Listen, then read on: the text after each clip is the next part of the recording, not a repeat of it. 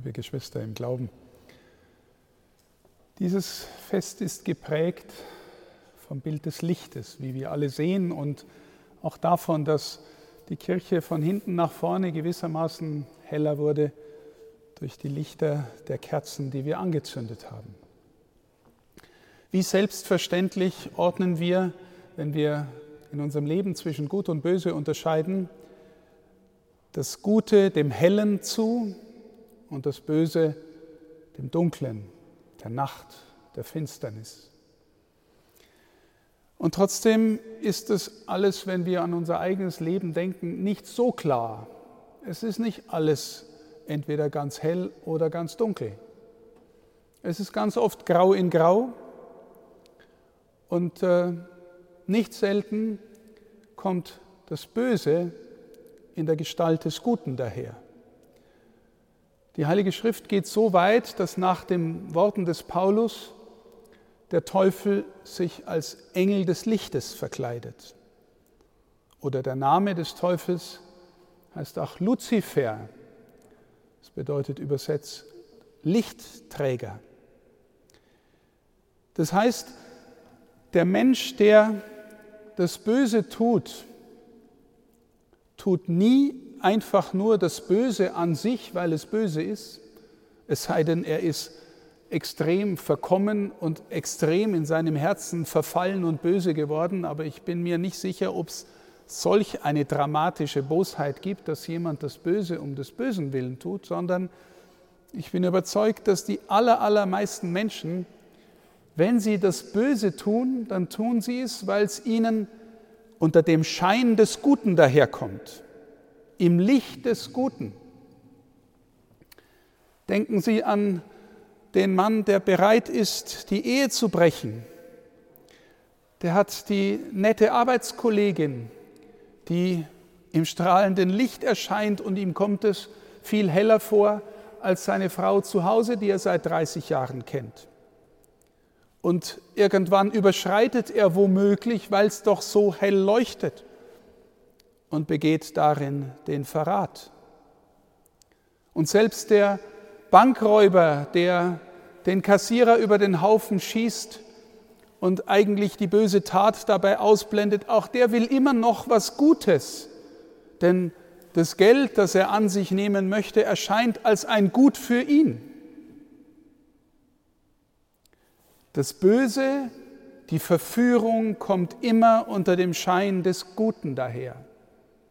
Und deswegen, liebe Schwestern und Brüder, ist es überhaupt nicht einfach zu unterscheiden in unserem Leben, was ist denn das Gute, was ich tun soll?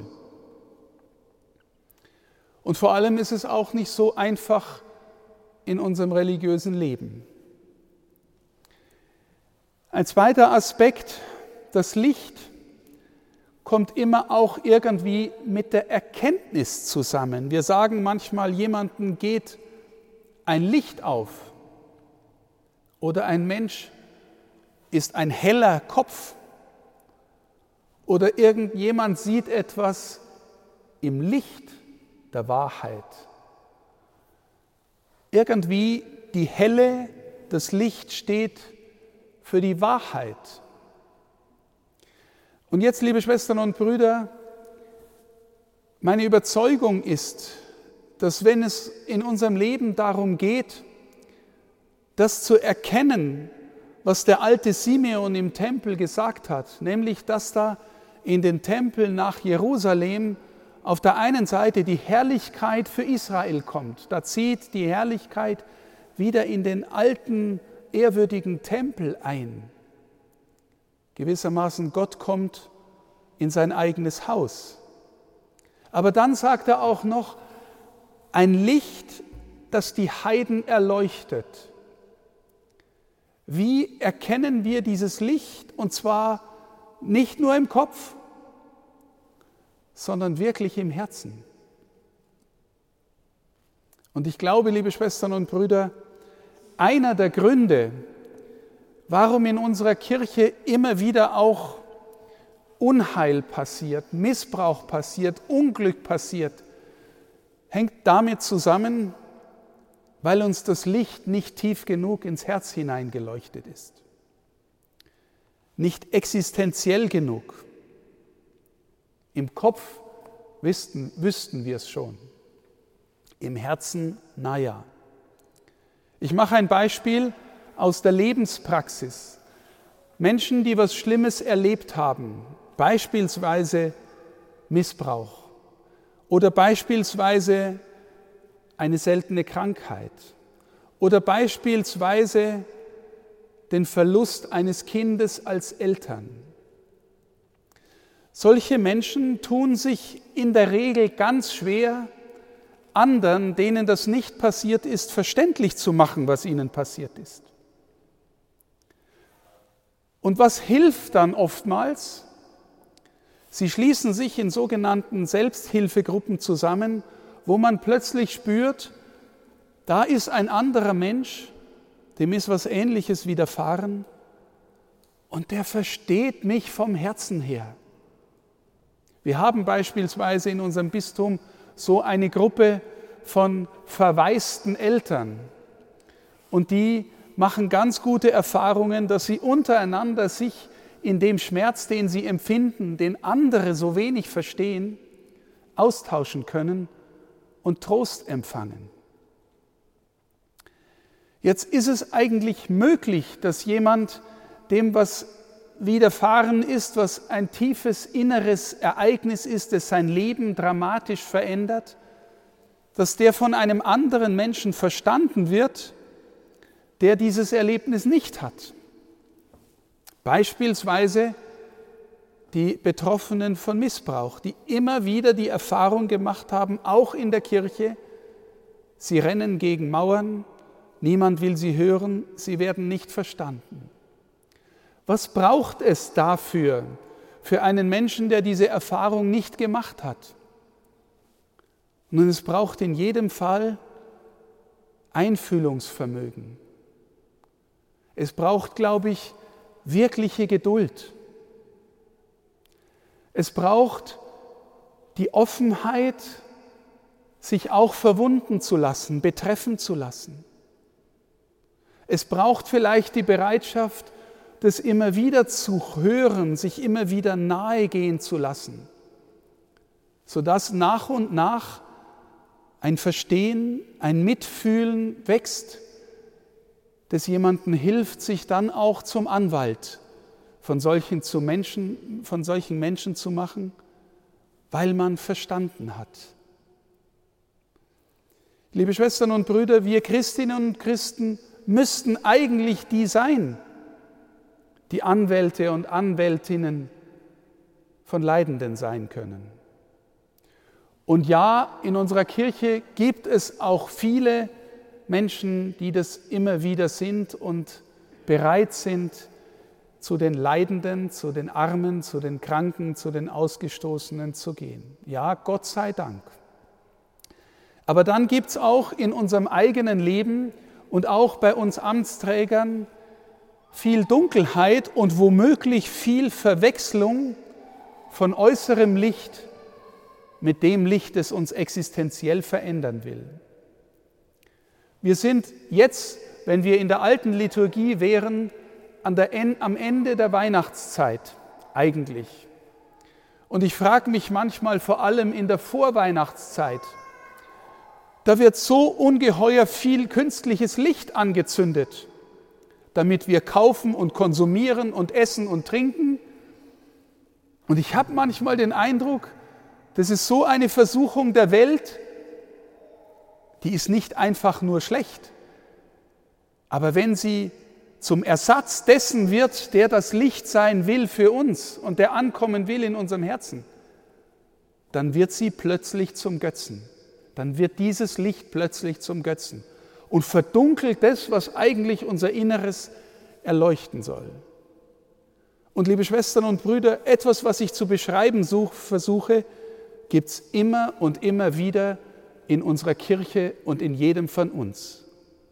Ganz oft ganz viel Fassade, ganz oft ganz viel Licht und Pomp und äh, große Erscheinung und oft wenig Licht im Herzen Und in dem Maß, liebe Schwestern und Brüder, wie wir vielleicht in den letzten Jahrzehnten immer mehr Menschen geworden sind, die gedacht haben, ja, wenn wir uns dem angleichen, wie die Gesellschaft insgesamt lebt und wie wir, wenn wir auch ähm, zum Beispiel vergessen, dass die Fastenzeit eine Bußzeit ist, eine Erneuerungszeit für unser eigenes Leben oder die Adventszeit, wenn das eher Genusszeiten werden, wo wir uns es einfach noch mal ein bisschen besser gehen lassen, weil es ja so gut schmeckt, wenn wir nicht mehr den Sensus haben, dass wir dem Herrn näher kommen wollen, dass es ein existenzielles Verstehen geben soll, dass wir Menschen des Lichtes werden.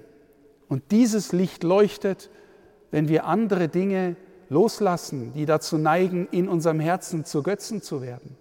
Wenn das verschwindet, dann siegt vielleicht die Dunkelheit unter dem Schein des Lichtes. Papst Franziskus nennt sowas immer spirituelle Weltlichkeit und er nennt es eine ganz schlimme Versuchung der Kirche nach außen den Schein zu wahren, wir sind Männer und Frauen der Kirche, vor allem wir Männer. Und inneren, im Inneren ist ganz viel Weltlichkeit und keine Demut, keine echte Liebe zum Herrn, keine Sehnsucht danach, ihm zu begegnen und ihn in uns immer wirklicher werden zu lassen. Jetzt, wie geht es, liebe Schwestern und Brüder, ihn immer mehr wirklich werden zu lassen? Ich habe vorhin das Beispiel gebracht, wie geht es einem Menschen, wenn ich nicht selber in der Selbsthilfegruppe bin, einer zu werden, der den versteht, dem was passiert ist, was sein Leben verändert hat. Nun, zuhören. Was heißt es christlich gesprochen? Ins Schweigen gehen ins Beten gehen, ihn anhören, sein Wort hören lernen, verstehen lernen, was er uns durch sein Wort sagen will. Sein Sakrament aufnehmen, seine Gegenwart so in uns aufnehmen, dass wir spüren, das Amen, das ich beim Kommunionempfang sage, bedeutet, Herr, ich glaube es, dass du mir innerlich werden willst und mir innerlicher bist, als ich mir selber bin. Ich glaube das. In der Geduld des Gehens, im inneren Freiwerden von anderen Dingen, die mir neigt, die geneigt sind, mir zum Götzen zu werden. In der Geduld dieses Gehens werden wir hoffentlich Menschen, wo das existenzielle Licht in unserem Leben zum Leuchten kommt. Und deswegen, liebe Schwestern und Brüder, bin ich so dankbar, für Menschen in unserer Kirche, die sich entschieden haben, das, was ich als Lebensprogramm da gerade angezeigt habe. Und dazu gehört noch die Liebe zum Nächsten, vor allem zum Verwundeten. Wenn sich Menschen das zum Lebensprogramm gemacht haben, mit ihm zu gehen, mit ihm immer tiefer zusammenzuwachsen, in sich Licht werden zu lassen. Das sind Menschen, die Menschen des geweihten Lebens sind. Unsere Ordenschristen, unsere Mitglieder von, die, äh, von Säkularinstituten, unsere, es gibt auch geweihte Jungfrauen, unsere Priester und Diakone, alle die sind ausdrücklich geweiht. Aber liebe Schwestern und Brüder, im Grunde, jeder Getaufte, jede Getaufte ist geweiht dem Herrn und berufen, dass er in uns das Licht werden kann, das wir sein sollen. Ich bin das Licht der Welt, hat Jesus zu uns gesagt. Und dann sagt er auch noch in der Bergpredigt, ihr seid das Licht der Welt. Wir sind die Gottgeweihten. Lernen wir es immer wieder zu sein und die Sehnsucht nach ihm in unserem Herzen zu lebendig werden zu lassen, weil er das Leben ist, das nie mehr aufhört. Amen.